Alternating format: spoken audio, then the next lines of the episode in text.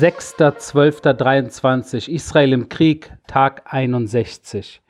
138 Geiseln, das ist die aktuelle Zahl von Israelis, die sich in den Händen der Terroristen im Gazastreifen befinden. Warum 138 und nicht 106 oder 37?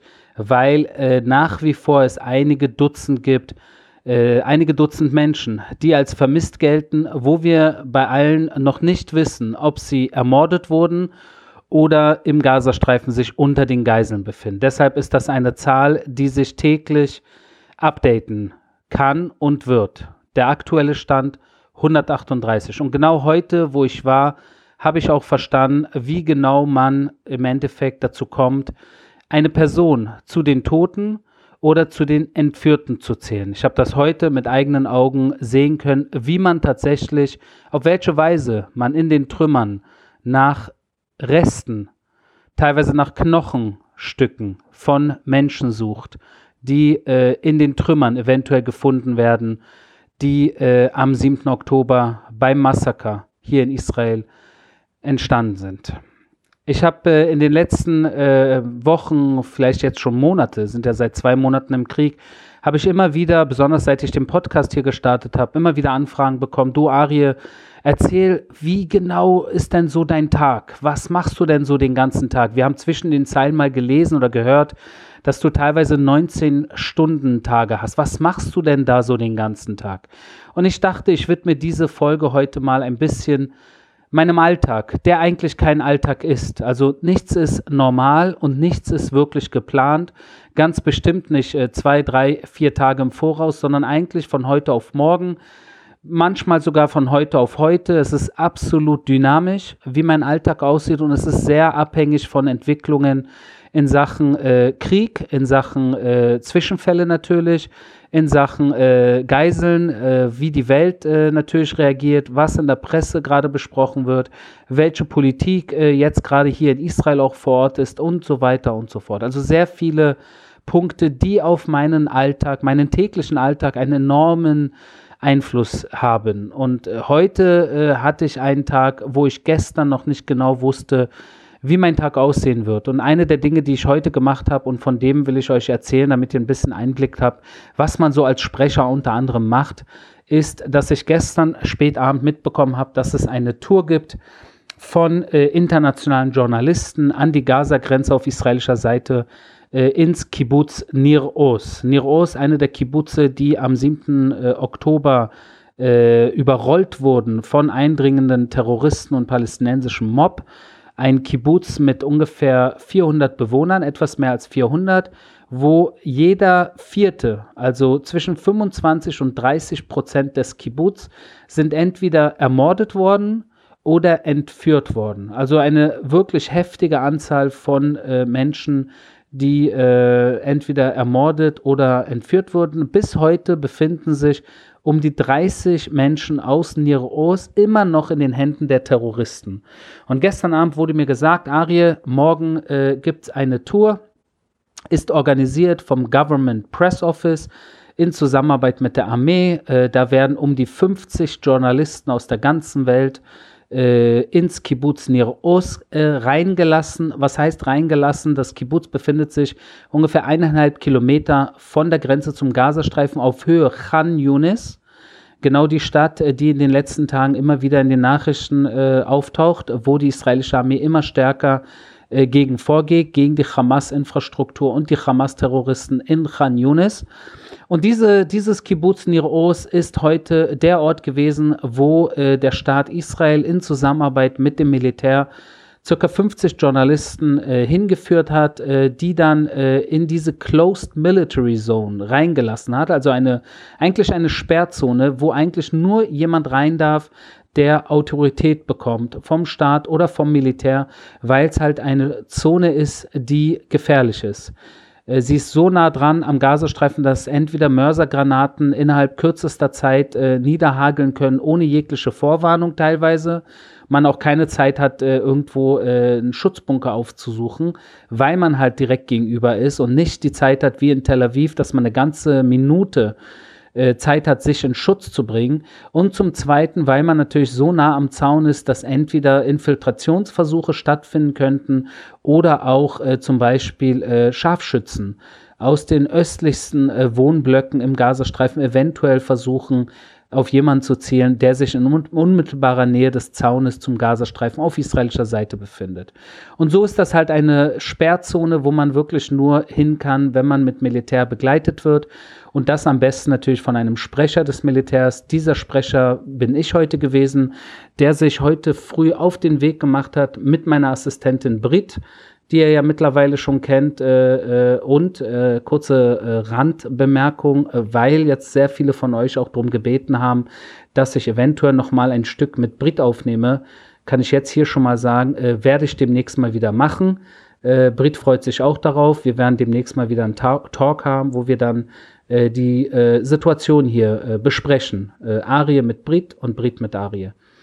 Aber zurück zum äh, Tagesplan. Ich bin dann in die Früh, äh, bin ich ins äh, Büro nach Tel Aviv, hab Brit abgeholt und wir sind dann runter Richtung äh, Netivot. Diese Stadt ist Trennpunkt gewesen von ungefähr 50 Journalisten, wie gesagt, die in mehreren Bussen dann äh, mir gefolgt sind Richtung Gaza-Grenze. Durch die äh, alle möglichen Posten von Soldaten und Polizei hindurch äh, dann im Kibbutz angekommen wo wir unter anderem auch äh, Familienmitglieder von Entführten aus dem Kibbutz äh, treffen konnten, die diese Gruppe von 50 Journalisten im Kibbutz äh, willkommen geheißen hat und sich dann vorgestellt hat und die Gruppe auch äh, unterteilt hat in zwei, drei kleinere Gruppen, um mit ihnen eine Tour durchs Kibbutz zu starten, um ihnen das Kibbutz zu zeigen wie das Kibbutz getroffen wurde, welche Familien dort äh, ermordet wurden, wer entführt wurde, wie die Wohnungen und die Häuser jetzt aussehen, die teilweise komplett niedergebrannt sind.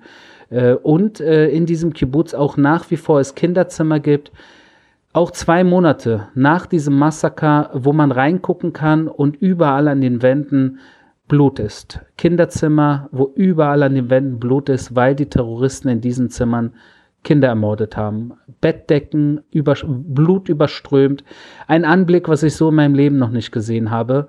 Und dass das äh, wirklich den Horror des 7. Oktobers dir einfach mal ganz schnell vor Augen bringt und du plötzlich wieder zurück im 7. Oktober bist. Und dann in diesem Kibbutz dann auch äh, äh, zu, der, zu dem Haus von der Bibas-Familie gehst. Und Bibas, das sind die zwei Brüder Ariel, der Vierjährige, und Kfir, der jetzt zehn Monate alte, diese zwei rothaarigen kleinen Jungs, die nach wie vor mit ihren Eltern in Geiselhaft im Gazastreifen sich befinden. Und das natürlich äh, äh, eine Situation, äh, die äh, auch wieder hochkommt, wenn man im Kibbutz Nir Oz unterwegs ist und plötzlich auf der Veranda steht von der Bibas-Familie. Da genau dort, wo es, wo es passiert ist, wo es Videoaufnahmen zugibt, wie äh, die Mutter Shiri mit ihren Kindern äh, entführt wurde von Terroristen und man sie im Video sieht, wie erschrocken sie ist und nach Hilfe sucht und niemand da ist, um ihr zu helfen, um sie zu retten. Und auch in diesem Kibbutz, wo ich mit diesen Journalisten unterwegs war, Journalisten übrigens aus der ganzen Welt, Amerikaner, Briten, Deutsche, Engländer, Franzosen, Griechen, Inder, Japaner, wirklich äh, und Israelis auch zwei, drei, äh, kunterbunt aus der ganzen Welt äh, mitgekommen, wo ich dann natürlich auch Hintergrundgespräche nebenbei geführt habe und hier und da auch mal ein kurzes Interview für die Abendnachrichten in den jeweiligen Ländern, äh, zum Beispiel ein längeres Gespräch mit zwei griechischen Kanälen, wo ich dann halt natürlich auch über die Situation im Kibbutz erzählt habe und über die aktuelle Lage. Aber im Endeffekt dann äh, die Journalisten einen Einblick bekommen haben über den Horror des 7. Oktober obwohl zwei Monate später ist man dort in manchen Bereichen des Kibbutz, wie zum Beispiel im Essenssaal und in der Küche des Kibbutz. Und diejenigen von euch, die wissen, wie Kibbutze aufge aufgebaut sind, man hat eine zentrale Küche und einen zentralen Essenssaal, wo die Menschen äh, in der Regel abends äh, sich treffen zum Essen. In manchen Kibbutzen ist das nicht mehr der Fall. Manche Kibbutze, da ist das schon so, dass man innerhalb der Woche zu Hause jeder für sich ist, aber in der Regel man sich dann am Freitagabend und am Samstag dort in diesem Gemeinschaftsessenssaal trifft. Also Dreh- und Angelpunkt, wie für manche andere zum Beispiel die Synagoge ist oder das Fußballspiel am Wochenende. wo man sich dann trifft. So ist das im Kibbutz der Essenssaal. Und in dieser Küche und in diesem Essenssaal, äh, wo die Küche komplett äh, niedergebrannt wurde, ist es nach wie vor wirklich unerträglich, da durch die Räume zu laufen. Nicht, weil alles schwarz äh, verbrannt und verkohlt und zerstört ist, sondern weil immer noch acht Wochen, achteinhalb Wochen nach dem Massaker man Leichen riecht. Immer noch den Geruch von Leichen. Und das ist ein Geruch, den ich ähm, bis zu diesem Krieg nicht kannte. Ich kannte den Geruch von Leichen nicht. Und ich habe äh, in den letzten äh, zwei Monaten jetzt gelernt, was der Leichengeruch ist. Und ich habe ihn wirklich erst ungefähr eine Woche nach dem äh, Kriegsbeginn, als ich zum ersten Mal dort äh, nach vier, fünf Tagen äh, in einem der Kibbutze äh, runter durfte und dort noch Leichen waren, und ich dann zum ersten Mal irgendwie gemerkt habe, dass etwas komisch riecht, aber ich das nicht einordnen konnte und mir dann gesagt wurde, das ist der Geruch von Leichten, von toten Körpern, dann äh, wurde mir wirklich schon kotzübel. Und dann habe ich im Laufe der nächsten Wochen dann immer wieder äh, äh, diesen Leichengeruch äh, riechen können, wo ich zum Beispiel in Shura war, in dem in dem äh, Militär, äh, in der Militärkaserne, wo die Leichen in erster Linie hingebracht wurden und dort in Containern äh, aufbewahrt werden. Und da, wenn die Containertüren aufgemacht werden, Dort habe ich diesen Geruch auch immer wieder gerochen. Oder zum Beispiel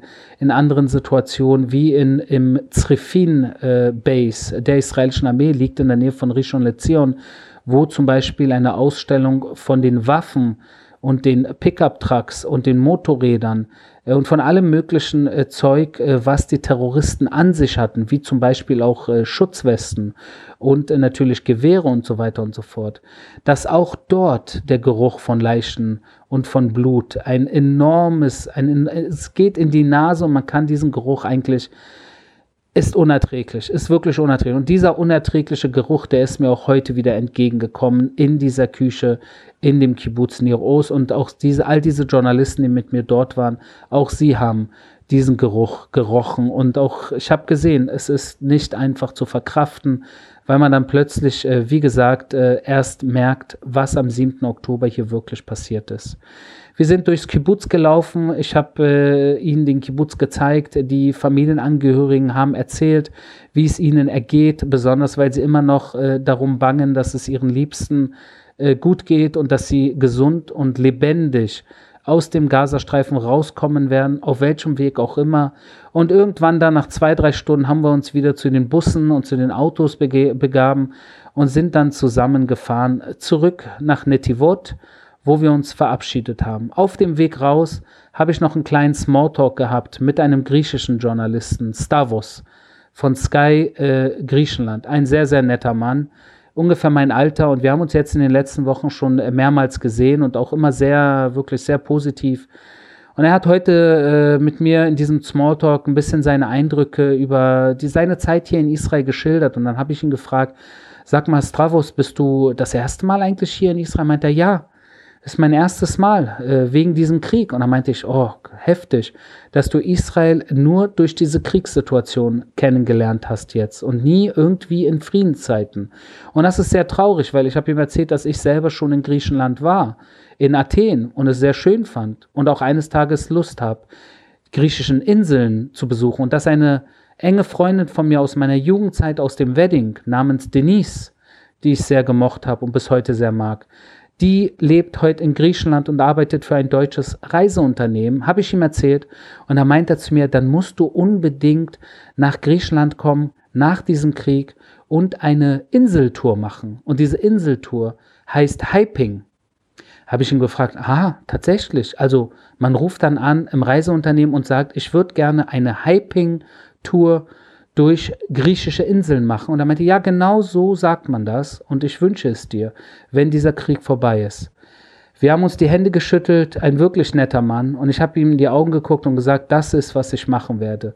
Wenn dieser Krieg vorbei ist, werde ich eine Inseltour machen in Griechenland.